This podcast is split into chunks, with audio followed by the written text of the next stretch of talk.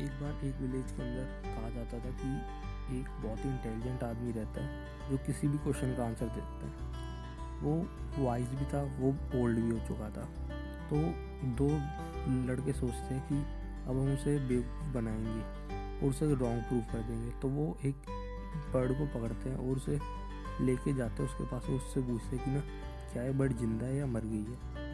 तो इस पर वो बूढ़ा आदमी रिप्लाई करता है कि अगर मैंने ये कहा कि वो ज़िंदा है तो तुम अपने हाथों की पावर से उसे मार डालोगे और अगर मैंने कहा कि वो मरी हुई है तो तुम अपने हाथ खोल दोगे और वो उड़ जाएगी और मैं रॉन्ग प्रूफ हो जाऊँगा। सो so, जो भी तुम अपने हाथों के अंदर पावर होल्ड करते हो लाइफ की और डेथ की तुम्हारी चॉइस है उस वर्ड को ज़िंदा रखने की या मारने की। और ये चीज़ हमारी लाइफ में भी प्रैक्टिकली अप्लाई होती है। हम अपने हमारे हाथ में पावर है सब कुछ करने की। हमारे आज के एक्शंस जो रहेंगे, वो हमारा फ्यूचर डिफाइन करेंगे। तो अगर हम आज, अगर हम आज अच्छे एक्शंस ले रहे हैं, सही एक्शंस ले रहे हैं, जो हमारे इन फ्यूचर हमें एक बेटर रिजल्ट्स क्रिएट करके देंगे तो वो कहीं ना कहीं हमारे लिए अच्छा है।